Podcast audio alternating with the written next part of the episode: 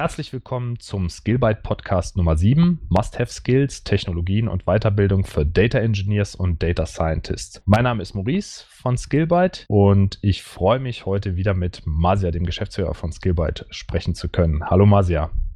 Hallo Maurice, grüß dich. Freut mich wieder dabei zu sein. Gerne. Ich wollte noch vorweg sagen, Zuhörer können natürlich jederzeit ihre Fragen an podcast.skillbyte.de einsenden und wenn ihr Anregungen habt, äh, lasst uns das gerne wissen. Wir freuen uns immer über ein Abo dieses Kanals, je nachdem, wo ihr gerade zuhört, auf YouTube, Soundcloud, Deezer und über 5-Sterne-Bewertungen. Unser Thema ist heute, was machen Data Engineers und Data Scientists? Welche Skills müssen die haben? Welche Technologien, in welchen Technologien müssen sie sich auskennen und welche Weiterbildungsmöglichkeiten gibt es für sie? Ich würde einfach mal starten mit einer Definition vom Data Scientist und von einem Data Engineer, den ich mir so vor einiger Zeit überlegt habe. Und zwar meiner Ansicht nach ist ein Data Scientist jemand, der fortgeschrittene Kenntnisse in der Mathematik, Statistik und im Bereich Machine Learning und künstlicher Intelligenz besitzt und sich intensiv mit dem Thema Datenanalyse beschäftigt. Das oberste Ziel eines Data Scientisten ist es, die Auswertungsergebnisse im Hinblick auf Nützlichkeit von Unternehmen zu untersuchen und diese verständlich zu präsentieren bzw. zu kommunizieren. Soweit zum Data Scientist. Also Data Scientist ist ja Datenwissenschaftler, jemand, der sich wissenschaftlich mit Daten auseinandersetzt, der forscht, der Muster erkennt und der einen mathematisch-technischen Bildungshintergrund hat. Ein Data Engineer hingegen dessen Kernkompetenzen liegen in dem Bereich der angewandten und fortgeschrittenen Programmierung in sogenannten Hochsprachen. Also die verbreitetste in dem Umfeld ist sicher Python, aber auch Scala und Java spielen eine Rolle. Des Weiteren verstehen Data Engineers die Herausforderungen von verteilten Systemen und Datenflüssen in diesen verteilten Systemen. Datenanalyse und die Verwendung von Werkzeugen zur Datenextraktion und Transformation gehören aber ebenso zu den Fähigkeiten eines Data Engineers. Und im Gegensatz zu einem Data Scientist stellt ein Data Engineer grundlegende Daten bereit und verarbeitet diese Rohdaten programmatisch, also bereitet etwa Daten auf, die dann von einem Data Scientist auf Muster untersucht werden. Inwieweit sind denn diese ähm, äh, Bereiche übergreifend? Das heißt, wie viel Data Engineering Know-how muss ein Data Scientist haben und andersherum? Da gibt es natürlich so ein Spektrum, sage ich mal. An dem einen Ende des Spektrums ist der Data Scientist, auf dem anderen Ende äh, vielleicht der Data Engineer. Mhm. Und die überlappenden Skills bewegen sich im Bereich der Datenanalyse. Beide Gewerke bekommen die Aufgabe zum Beispiel, sich gewisse Datenstrukturen anzugucken, zu schauen, eignen sich die Daten für verschiedene Business-Fragestellungen, reichen die Daten aus, sind die Daten rein genug, hat man es mit Sparse Data zu tun, also äh, fehlen Datenpunkte, um ähm, Aussagen treffen zu können. Dieses Thema betrifft auf jeden Fall beide Gewerke. Auch die Programmierung von Tools oder von Abläufen betrifft beide Gewerke, auch wenn ein Data Engineer stärker damit beschäftigt sein wird. Also ein Data Scientist programmiert auch, stellt aber häufig Skripte zusammen, die fertige Libraries hintereinander verschaltet und der Data Engineer wird eher Datenbereinigungen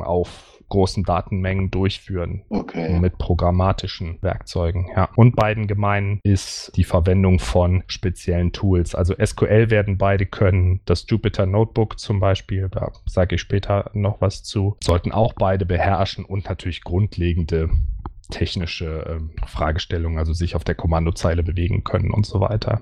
Okay. Wenn man es nochmal so in einem Satz definieren möchte, ist der Data Scientist der mathematisch-statistische Wissenschaftler, der Daten untersucht. Unter Data Engineer ist der softwaretechnisch bewanderte Systemarchitektur verstehende Entwickler, der eben über Datenstrecken diese Daten, die untersucht werden, von dem Data Scientist bereitstellen kann oder auch kontinuierlich bereitstellen kann. Das ist ein ganz großes Thema, dass äh, man natürlich, wenn man die Daten irgendwo extrahiert, zum Beispiel Sensordaten, die dann angeliefert werden, dann macht man es häufig so, dass Sensordaten, ich sag mal von über dem Zeitraum eines eines Tages werden gesammelt und einem Data Scientist bereitgestellt. Mhm. Der baut ein Modell darauf oder macht verschiedene Analysen und später wird dann beschlossen, okay, das können wir verwenden. Wir bräuchten jetzt aber jeden Tag im Prinzip die aktuellen Sensordaten, die müssen in Echtzeit verarbeitet werden oder batchmäßig. Und ähm, dann würde der Data Engineer dieses Datensammeln, verarbeiten und bereitstellen ähm, automatisieren. Mhm. Genau, der Data Scientist, der ja mit mathematischer und statistischer Kompetenz die Daten analysiert, verwendet sehr häufig fertige Bibliotheken aus dem Python-Universum oder dem Spark-Universum oder dem TensorFlow-Universum, um Daten, die er erhalten hat, zu analysieren oder ähm, die nutzbar zu machen, eben in dem TensorFlow-Universum. Wenn man Data Scientisten so zuschaut, ist es äh, ist ein sehr großer Anteil dieser Forschung aus ausprobieren, mit verschiedenen Parametern spielen, verschiedene Algorithmen zu verwenden und zu schauen, wie bekomme ich ein Problem in den Griff. Also um das mal etwas plastischer zu machen an einem Beispiel, könnte ich überlegen, ich habe eine Churn Prediction, das sollte man für unsere Zuhörer vielleicht kurz erklären. Da geht es darum, Geschäftsmodelle, wo Kunden Abo-Dienste abschließen. Also zum Beispiel ein Telefonprovider, wo ein Kunde einen Vertrag hat. Jeden Monat wird einzeln abgebucht. Ein Kunde hat sozusagen einen Handyvertrag, einen monatlichen Handyvertrag. Und der Telefonprovider möchte wissen, wann kündigen Kunden. Dann kann anhand von verschiedenen Informationen über diesen Handyvertrag, wie viele Telefonate werden geführt in das eigene Netz, wie viele Telefonate werden in das andere Netz geführt, wo haben die Familienmitglieder eines Kunden ihren Handyvertrag, gibt es verschiedene Indikatoren, dass man sagt, oh okay, mhm. dieser Kunde wechselt wahrscheinlich demnächst, weil wir haben dieses Muster schon 10.000 Male erkannt und in 8.000 Fällen hat der Kunde dann hinterher den Telefonprovider gewechselt gewechselt. Eine Churn Prediction würde sozusagen diese Kunden herausfiltern aus der Gesamtkundenbasis und sagen, guck mal, diese 2000 Kunden hier, die sind gefährdet und können abspringen.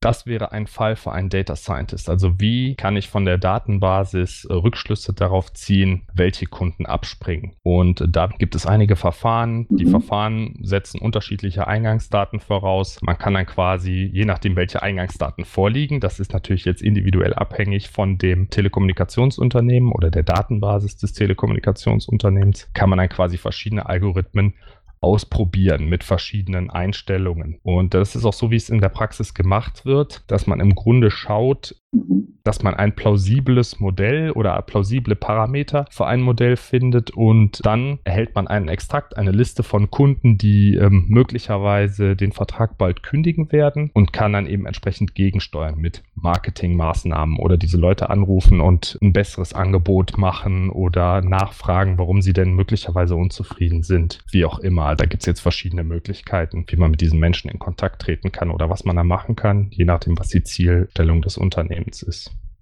Okay. Genau, also so kann man sich das vorstellen. Und ein ganz essentieller Teil der Data Science Spezialisten besteht halt auch in der Visualisierung der ähm, Ergebnisse, die sie ermitteln. Also es reicht nicht nur ein Modell zu trainieren, das wird auf der Kommandozeile gemacht und hinterher purzelt irgendeine Datei raus, die irgendwas vorhersagt, sondern dass man schon auf Basis dieses Modells dann eben Grafiken erstellt, die genau visualisieren oder die genau verdeutlichen, warum kündigen Kunden, wie ist der Schwellwert hier eingestellt, was ist mit Kunden, die genau um diesen Schwellwert liegen, haben wir die zurückgewinnen können, um, sodass es sehr einfach wird, visuell diese ganze Komplexität, die ja in diesem Modell drin steckt, äh, direkt zu erfassen für die Business-Seite. Also, dass der Projektmanager oder der Produktmanager halt schnell erkennen kann, ah, okay, unterhalb dieses oder jenen Grundpreises äh, kündigen Kunden weniger. Oder wenn jemand 50 Telefonate pro Monat führt, der äh, kündigt tendenziell sehr wenig, weil der einfach sein Telefon nur benutzen will und viel telefoniert. Wenn jemand nur 10 Telefonate führt, der wechselt zum Beispiel häufiger den Vertrag, je nachdem da, wo er den, das beste Angebot bekommt. Dem müssen wir jetzt ein Angebot machen, dass er er bei uns bleibt, wenn wir das wollen. Okay. Dass das direkt visuell dann äh, sichtbar wird. Wen das da genauer interessiert, ich kann einen Link in die Podcast-Beschreibung dazu packen. Da gibt es einige Werkzeuge zur Visualisierung. Ähm, da haben wir mal einen Blogpost äh, geschrieben am Skillbyte-Blog. Also das bekannteste oder naheliegendste Werkzeug ist natürlich äh, Excel mit der Diagrammfunktion. Tableau wird häufig genannt und auch verwendet von vielen Unternehmen. Das hat den Nach das ist sehr, ein sehr mächtiges Tool. Das hat den Nachteil, dass jeder Nutzer eine eigene Lizenz dafür benötigt mhm. und äh, man sich einarbeiten muss. Es gibt eine Desktop-Version und es gibt eine Web-Browser-Version. Ein weiteres verbreitetes Tool zur Datenvisualisierung ist Microsoft Power BI. Viele Unternehmen haben dafür schon Lizenzen abgeschlossen. Das ist jetzt sozusagen die Visualisierung für die Business-Seite. Data Scientisten selber werden im Jupyter Notebook sich überwiegend bewegen und dann Visualisierungen zum Beispiel mit Matplotlib oder anderen Plotting Libraries darstellen lassen, weil diese Tools einfach schnell verfügbar sind und sich gut mit den Arbeitswerkzeugen eines Data Scientists ansprechen lassen. Man kann sich sehr schnell okay. Graphen visualisieren lassen oder um erstmal so ein Grundverständnis zu kriegen. Dann gibt es noch weitere Tools. Ich zähle die gerade mal auf. Also ein sehr mächtiges Werkzeug ist auch noch Gephi. Das hatte ich dir ja auch schon mal gezeigt. Das ist ja. dann ganz besonders wertvoll, wenn man Graphenstrukturen visualisieren möchte. Also du hast dann Landkarten von ähm, Themen oder Begriffen oder du hättest jetzt, um beim Beispiel der Churn Prediction zu bleiben, könntest du Cluster von Kunden zeigen, die sehr, sehr wahrscheinlich nicht wechseln werden und Cluster von Kunden, die sehr, sehr wahrscheinlich wechseln werden, die könntest du irgendwie einfärben und da durch diese Größenverhältnisse und durch die Verknüpfung untereinander kannst du halt sehr, sehr viele Features auf einmal visualisieren. Also wie groß sind die Cluster, könnte bedeuten, wie viele Kunden sind da jeweils drin, welche Farbe haben die. Das könnte bedeuten, wie wechselwillig sind die Kunden und wie viele Verbindungen haben die. Das heißt zum Beispiel, wie oft telefonieren diese Menschen oder wie viele Daten ihres Datenvertrages benutzen die. Okay, okay. Dann gibt es noch so JavaScript Library D3.js oder Chart.js. Das sind einfach Open Source JavaScript Bibliotheken, wenn du auf HTML Webseiten Graphen anzeigen lassen möchtest. Datenvisualisierung zur Interpretation der Ergebnisse ist absolut essentiell für einen Data Scientisten. Weiteres Kernthema ist das Modelltraining und die fortlaufende Ergebnisauswertung. Also es ist auch so, als Data Scientist, äh, du trainierst einmal ein Modell, drehst an den ganzen Parametern, bis du ein gutes Ergebnis hinbekommst. Also im Beispiel der Telekommunikations Churn Prediction würdest du jetzt ein plausibles Modell trainieren dann würdest du sagen, okay, das und das und das sind die Kunden, die wahrscheinlich abspringen dann würdest du die Kunden versuchen zu halten und dann würdest du nach einem Monat oder so auswerten und sagen, okay, bei welchen Kunden hat es denn jetzt geklappt, bei welchen hat es nicht geklappt und je nachdem, wie dieses Ergebnis ausfällt, würdest du das Modell halt nachtunen und diesen Kreislauf würdest du immer wieder beschreiten, um das Modell möglichst genau an die jeweilige Situation immer anzupassen, eben solange sich das wirtschaftlich noch lohnt. Okay. Und die dritte Kernkompetenz des Data Scientisten ist halt eben auch die Kommunikation von Ergebnissen und die ja doch etwas abstrakten mathematischen Modelle da in klare Aussagen zu verwandeln. Also, dass man wirklich sagt, okay, das sind die Kunden, die kündigen, weil es woanders einen günstigeren Vertrag gibt oder es woanders mehr Daten gibt fürs gleiche Geld oder weil die ganze Familie zu einem anderen Provider wechselt, wechselt auch der eine, der eigentlich zufrieden ist, wechselt halt mit, weil die ganze Familie dann nur noch eine Rechnung bekommt. Mhm. Das sind auf jeden Fall die Kernskills eines Data Scientisten. Diese Visualisierungsgeschichte ist das äh, im Prinzip, wenn man, ich sag mal, diese Insights gewinnt. Das ist ja das eine, sich zu überlegen, okay, wie kann ich diese Insights gewinnen? Das andere ist tatsächlich äh, Visualisierung. Also wie kann ich es meinem Kunden, der jetzt vielleicht nicht so, äh, ich sag mal, auf einer Business-Ebene unterwegs ist, das, was ich herausgefunden habe, auch verständlich rüberbringen kann. Das ist schon irgendwie eine Wissenschaft für sich. Ne? Genau. Wir hatten in der letzten Podcast-Episode haben wir von Full-Stack-Entwicklern gesprochen. Auch hier im Data Science-Bereich hast du natürlich eher Leute, deren Kompetenz ganz klar auf diesem Forschungsbereich liegt ja. und Leute, deren Kompetenz auf diesem Kommunikationsbereich liegt. Mhm. Aber klar, ganz wichtig ist, wenn du forschst und tolle Konzepte entwickelst, tolle Modelle trainierst, die dem Geschäft viel bringen können, aber es nicht entsprechend kommunizierst, wirst ja. du sehr große Probleme haben, entsprechend diesen Wert zu generieren. Mhm. Und vielleicht ist jemand, der dann technisch oder von der Wissenschaftsseite nicht so stark ist, aber besser kommuniziert, kann dann mehr Wert auch wirklich abschöpfen als du, wenn trotz, dass du wissenschaftlich besser bist. Ja, das glaube ich. Also Kommunikation und Visualisierung noch nicht mal, weil da gibt es sehr viele Tools und als Data Scientist bist du auch selber äh, darauf angewiesen, dir die er Zwischenergebnisse zu visualisieren. Das heißt, du musst, verstehst ja selber, mhm. wie du zu deinem Ergebnis kommst und kannst das auch anderen Menschen zeigen. Aber Kommunikation und dann wirklich zu sagen, das und das und das habe ich herausgefunden, das bedeutet das und das und das und das für uns. Also wirklich dann die Forschung und die Business-Seite zusammenzubringen, zu verknüpfen und klare Aussagen daraus zu formulieren, das ist eine schwierige Sache und auch wenn man da erfolgreich ist, äh, hat man einen riesen Vorteil. Ja, auf jeden Fall. Mhm. Okay. Weil sonst, also als Data Scientist, ich will jetzt nicht davon sprechen, dass man in einem Elfenbeinturm arbeitet, aber die Gefahr ist natürlich groß, ne, dass du irgendwas ja, machst ja. und keiner versteht, was du tust. Und wenn du es dann nicht entsprechend kommunizieren kannst, denke ich, kommt man früher oder später in problematische Situationen. Dagegen, wenn man immer erklären kann, was man macht und das auch kommuniziert, dann hat man da weniger Probleme und das Geschäft hat mehr davon. Jetzt haben wir sehr viel über Data Science gesprochen. Mhm. Vielleicht noch zum Abschluss. Wir hatten eingangs die überlappenden Skills genannt für einen Data Scientist. Ich glaube, das ist ganz, ganz wichtig, dass Data Scientisten sich auch mit SQL auskennen, dass sie auch zumindest in Python programmieren können oder Bibliotheken, die eben in Python vorliegen, ansprechen können. Das ist ganz wichtig. Klappt auch immer, also da habe ich jetzt noch keine Probleme gesehen. Es gibt aber verschiedene Spezialisierungsrichtungen, also zum Beispiel Apache Spark Programme oder PySpark Programme, die dann so Machine Learning Libraries von Spark benutzen, die ML-Libs. Das wäre auch etwas, was ähm, sowohl ein Data Engineer als auch ein Data Scientist machen könnte. Mhm, mhm. Und eben die, ich nenne es mal Big Data Tools. Das Jupyter Notebook ist ein sicher ganz verbreitetes Werkzeug, was äh, jeder Data Scientist kennt und verwendet. Apache Zeppelin. Apache Zeppelin ist ein weiteres Werkzeug, was im Grunde einen ähnlichen Funktionsumfang bietet, aber ein Apache-Projekt ist. Das sind auch Werkzeuge, die beide einsetzen können, also Data Engineers sowie Data Scientisten. Mhm.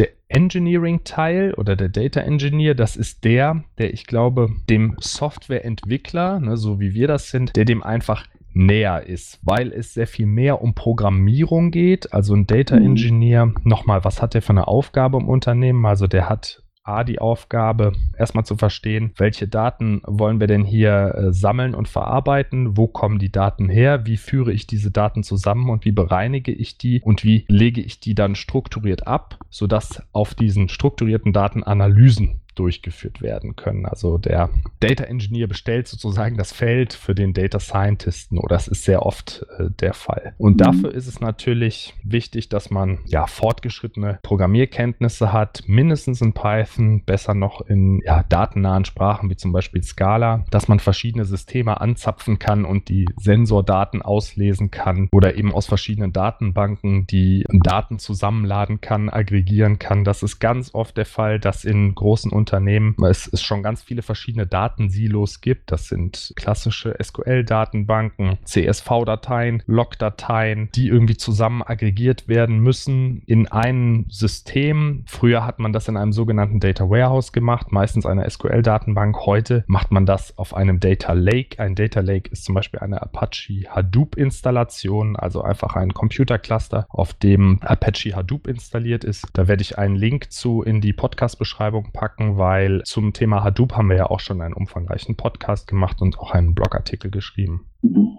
wo nochmal die einzelnen Hadoop-Komponenten genauer aufgezählt werden. Okay.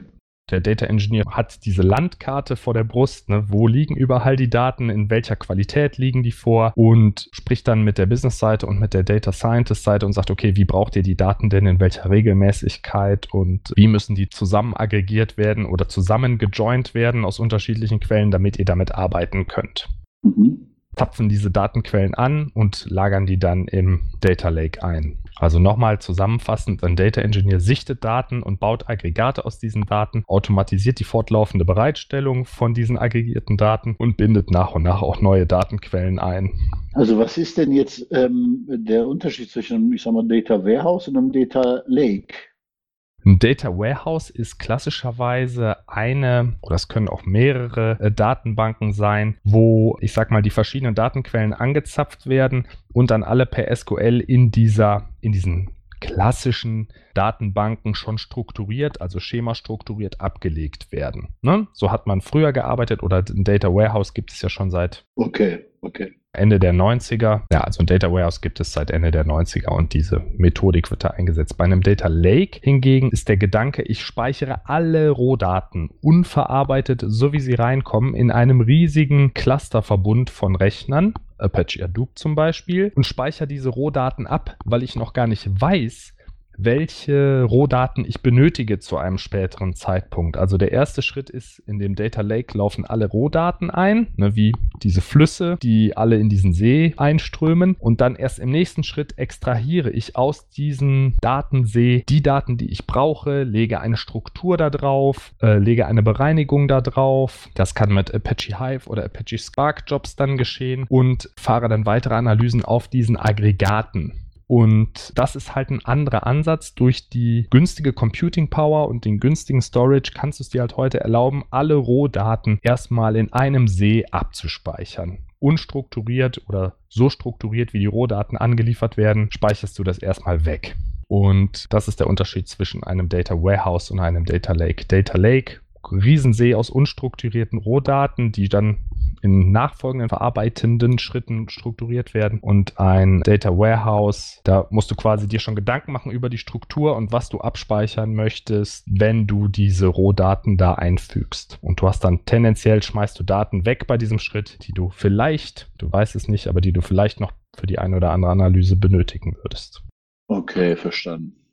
Also wir haben jetzt schon mal ein paar Technologien oder Namen von Technologien sind jetzt schon gefallen. Ich würde einfach nochmal aufzählen, welche Technologien Data Scientists und Data Engineers so generell einsetzen. Also Data Scientists verwenden natürlich Python, Data mhm. Engineers auch. Das kann man ganz klar so sagen. Data Scientists benutzen noch die Sprache R, die hat eine relativ steile Lernkurve, aber es bietet sich einfach an, wenn man Datenströme oder Daten verarbeiten möchte, die in Matrizen aufspannt und die zum Beispiel miteinander multiplizieren möchte und so, bietet R eine relativ prägnante Syntax, um diese Operationen recht einfach durchführen zu können. Jupyter Notebook hatten wir eben auch schon mhm. gesprochen, das ist sozusagen das Scratchbook oder die, die ja, wie so eine interaktive Shell, in der man die verschiedenen Algorithmen testen kann, in denen man Parameter tunen kann, in denen man sich Daten anschauen kann und das alles sehr interaktiv und sehr einfach. Das ist auf jeden Fall ein Tool, was überall äh, im Einsatz ist. Und dann gibt es verschiedene Spartenbibliotheken je nach Einsatzzweck. Also wenn du Machine Learning machen möchtest auf Apache Spark Basis, dann gibt es die MLlib oder SparkML. Dann gibt es das TensorFlow-Universum, wenn du das benutzen möchtest. Keras, Scikit-Learn von Apple gibt es jetzt CoreML, also Core Machine Learning. Mhm. Ein ähm, mhm. Werkzeug von Yandex zum Beispiel ist CatBoost, High Performance Open Source Library for Gradient Boosting on Decision Trees. Das sind dann je nach Spezialanwendungsfall, den du abbilden möchtest, weitere Bibliotheken, die dann eingesetzt werden können. Und da tut sich auch unheimlich viel. Also in diesem Ökosystem ist so viel Bewegung drin, dass ich jetzt, wir nehmen die Podcast-Episode heute auf und in einem halben Jahr können schon fünf neue Werkzeuge, müssten quasi genannt werden. Ja, ja, das ist Wahnsinn. Da passiert sehr, sehr viel. Auch die ganzen großen Firmen, also TensorFlow äh, oder CatBoost von Yandex, die schieben diese Entwicklung rasant voran. Mhm welche Technologien setzen Data Engineers ein, auch Python, viele, viele Werkzeuge aus dem Apache Hadoop-Universum, also insbesondere Hive und Spark-Programme, was das Jupyter Notebook für den Data Scientist ist, wo er iterativ dann die Modelle trainieren kann oder Daten visualisieren kann und Programme entwickeln. Das ist für den Data Engineer häufig die Beeline. Beeline ist so eine SQL-Eingabezeile für Daten, die auf dem Apache Hadoop-Cluster liegen. Okay hast du quasi die ganze Mächtigkeit von SQL, äh, um dich dann durch die Daten zu graben. Das ist super bequem und du kannst es halt über den ganzen Cluster skalieren. Das ist halt auch noch ziemlich schnell für die Datenmenge. Mhm. Scala und Java-Programme äh, können erstellt werden, um zum Beispiel verschiedene Sensordaten einzusammeln. Ne? Da gibt es dann häufige Java-Schnittstellen oder C-Schnittstellen, um bei IoT-Geräten diese Daten einzusammeln. Oder diese Geräte haben einfach Restendpunkte, wo man Daten abgreifen kann. Die kann Data Engineer natürlich integrieren, mit SQL-Datenbanken umgehen, auch mit NoSQL-Datenbanken umgehen.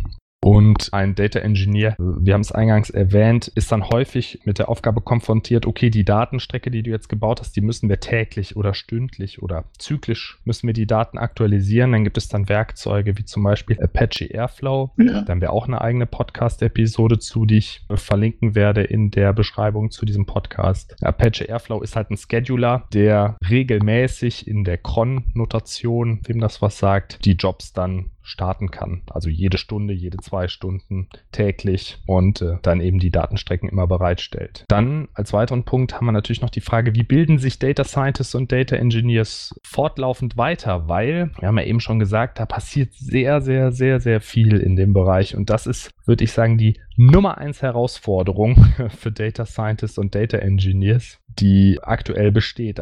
Die Data Scientists, mit denen ich zusammenarbeite, die lesen viele Papers, die machen viele Online-Videokurse, die lesen viel auf Blogs oder in den Dokumentationen der jeweiligen Open Source Libraries. Und auch ein ganz, ganz wichtiger Punkt, wenn unsere Zuhörer in einer Großstadt wohnen oder ähm, im Einzugs Gebiet einer, einer größeren Stadt würde ich auch auf jeden Fall empfehlen, dort die Meetups anzugucken. Also meetup.com ist eine Webseite, da werden die Meetups gelistet, die in diesen Städten mhm. stattfinden. Und da kann man einfach gucken, dass man da Anschluss hat an den ja, an den lokalen Data Scientist, Data Engineer Hub, um da einfach auch von der Erfahrung der anderen Menschen äh, zu profitieren.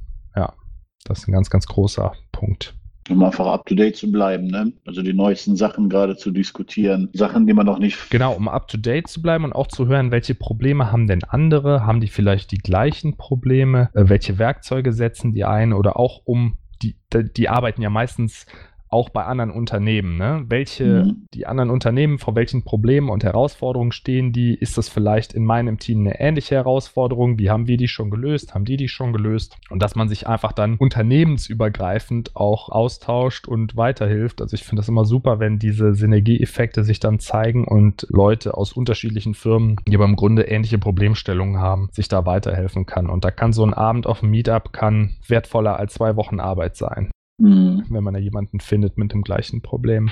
Muss denn, was mich interessieren würde, gerade bei dem, bei dem Data äh, Scientist, ne? Ähm, mhm. Die, also es gibt ja, du hast ja schon mal erwähnt, es gibt super viele Frameworks, die dieses und jenes lösen. Das heißt, ich sag mal, wenn ich im Internet zu einem bestimmten Problem, nehmen wir mal Churn Prediction, ähm, ein bisschen recherchiere, dann gibt es da, ich sag mal, bestimmte Algorithmen und dementsprechend auch Frameworks, die diese Algorithmen einsetzen oder nutzen, in Frage, äh, die ich, ich sag mal, relativ einfach einsetzen kann und auch Ergebnisse sehe. Worauf ich hinaus will, also inwiefern muss ich die Algorithmen mathematisch lesen, verstehen können und inwieweit kann ich, ich sag mal, das einfach nutzen. Also ich weiß, dass es bei diesen Algorithmen, bei vielen dieser Algorithmen sehr viele Tuning-Parameter gibt. Das heißt, ähm, ich denke schon, dass es irgendwie wichtig ist, dass man so die Grundlagen versteht, weil das, das ich sage mal, das, was out of the box funktioniert, wird halt nicht immer gut sein, sondern es geht ja immer bei Data Science darum, dieses letzte Prozent rauszuholen, weil bestes Beispiel Churn Prediction. Wenn ich, ich sage mal, Millionen von, von Kundendaten habe und kann einen Algorithmus um ein Prozent rauf und runter tunen, ist das echt viel Geld, was da hinten rauskommen kann. Das heißt, Data Scientist muss musste auch wirklich sich dann so tief mit den Algorithmen auskennen, um zu verstehen, welche Parameter er da gerade bearbeitet. Wie schätzt du das ein? Da gibt es mehrere Ansätze, aber im Grunde, oder ich erzähle einfach mal aus meiner Erfahrung, wie ich es erlebt habe, dass man dieses letzte Prozent rausquetschen kann, da ist man oft noch gar nicht so weit, sondern es geht erstmal darum, ein Modell zu finden, was zuverlässig überhaupt eine Problemstellung löst. Ja. Also zum Beispiel, du, du hast eine Telekommunikationsfirma, hat zum Beispiel noch gar keine Churn Prediction und bekommt jetzt erstmal eine.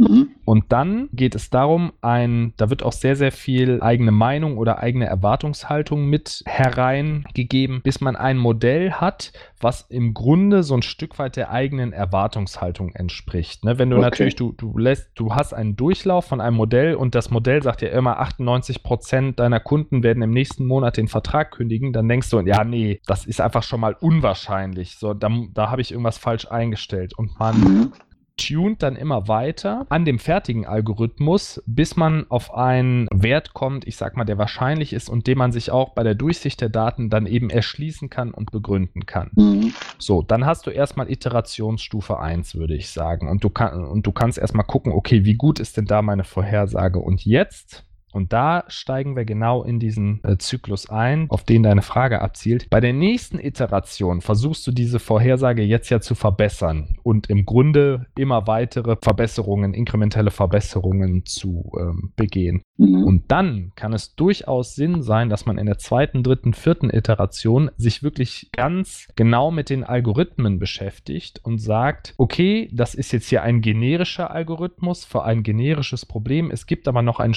eine spezial abgewandelte Form, sage ich mal, von dem Algorithmus, die könnte für mein Problem interessant sein. Und dafür muss ich mein Problem aber ein bisschen anders stellen. Oder vielleicht kann ich es auch direkt so ein füttern und kann dann A gegen B vergleichen. Das ist eher untypisch, aber dann fängst du quasi an, immer tiefer zu bohren und mit immer mehr mathematischem Verständnis ja, dein Ergebnis zu verbessern. Ja. Aber sehr häufig ist erstmal dieser Schritt von 0 auf 1, also keine Churn Prediction oder keine Prediction überhaupt hinzu, okay, wir sagen jetzt etwas voraus, was auch plausibel ist und was wir messbar verbessern können. Weil natürlich ist es so, dass man häufig die Ergebnisse auch so ein bisschen, das Ergebnis so ein bisschen erwartbar ist, sag ich mal. Wenn eine Familie fünf Jahre lang bei einem Handynetz-Provider war und jetzt nach und nach alle wegwechseln, das ist natürlich auch der Mensch, ne, wenn du jetzt komplett ohne Machine Learning da rangehen würdest oder Churn Prediction, dann würdest du auch dir denken, hm, okay, da ist auf jeden Fall hat sich was verändert ja. und das könnte potenziell dazu führen, dass derjenige abspringt. Mhm.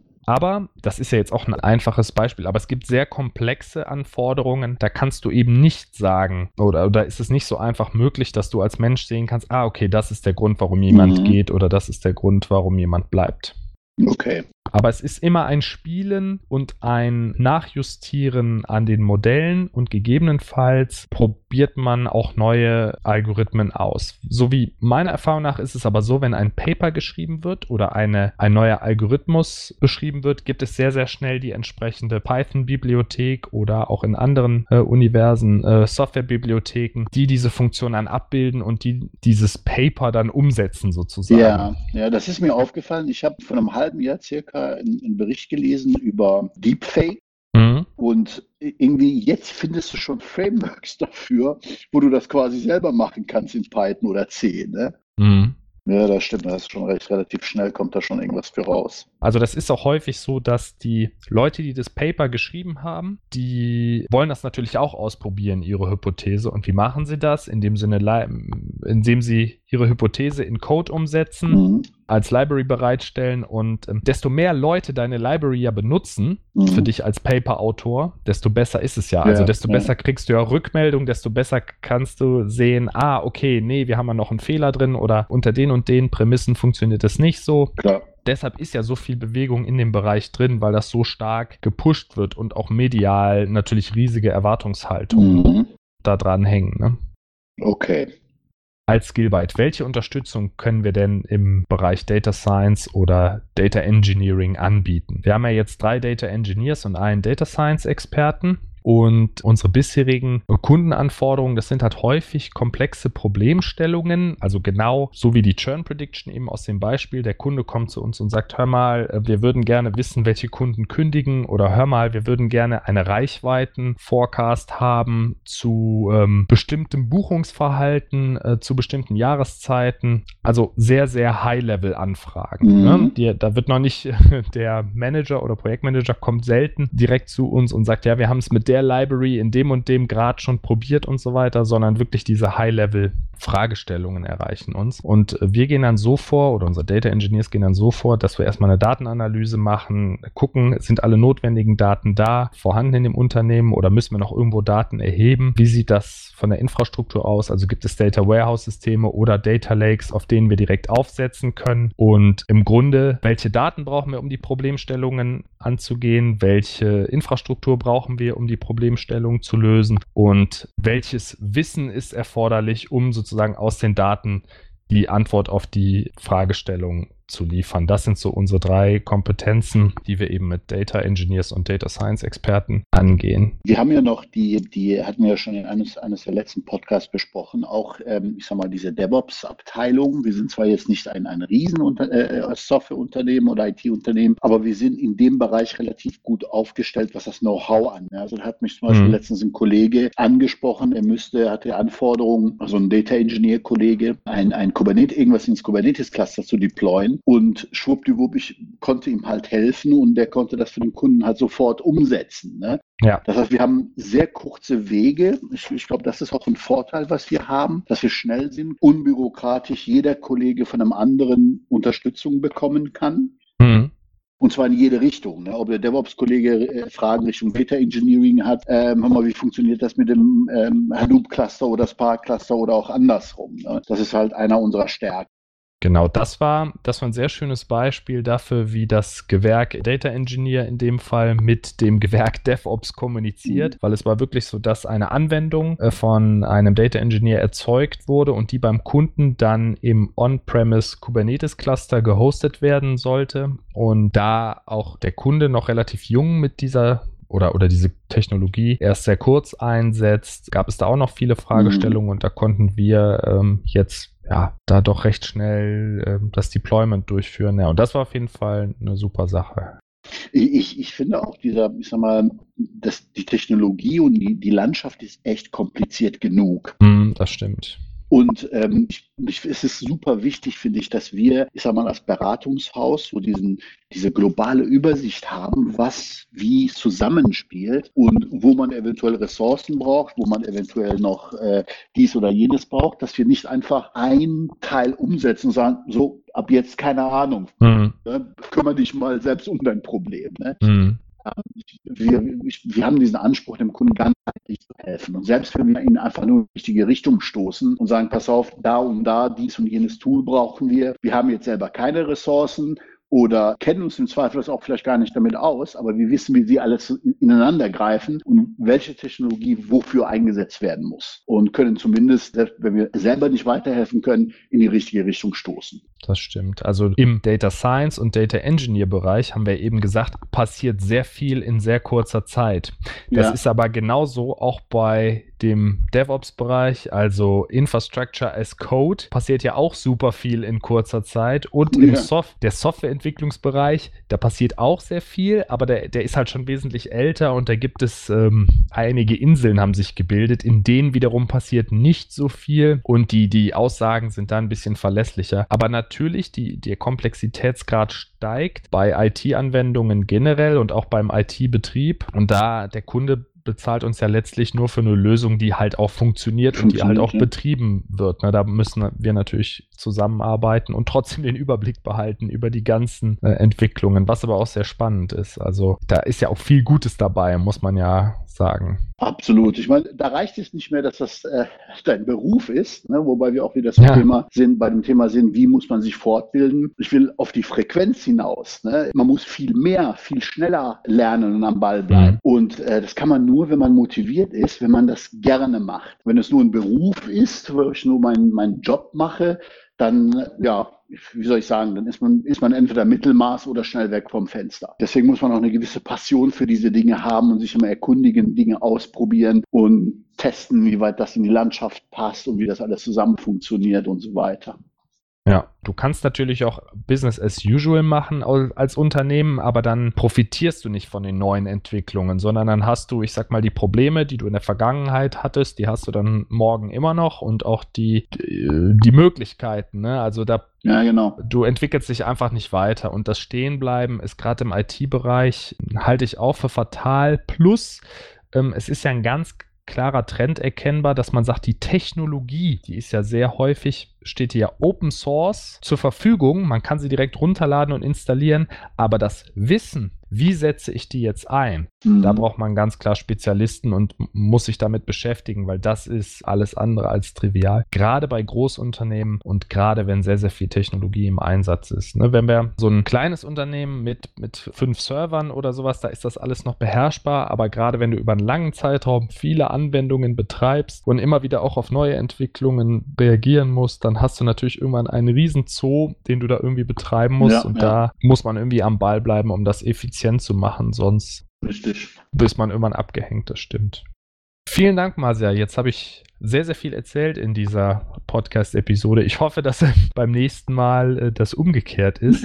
Wenn die Zuhörer Fragen haben oder Feedback äh, einsenden möchten, freut uns das super. Also immer gerne eine E-Mail an podcast.skillbyte.de senden. Wenn euch der Podcast soweit gefallen hat, gerne einen Daumen hoch geben und den Podcast abonnieren oder eine 5-Sterne-Bewertung dalassen. Und dann erfahrt ihr immer, wenn wir neue Podcasts hochladen oder neue Artikel im Blog erscheinen.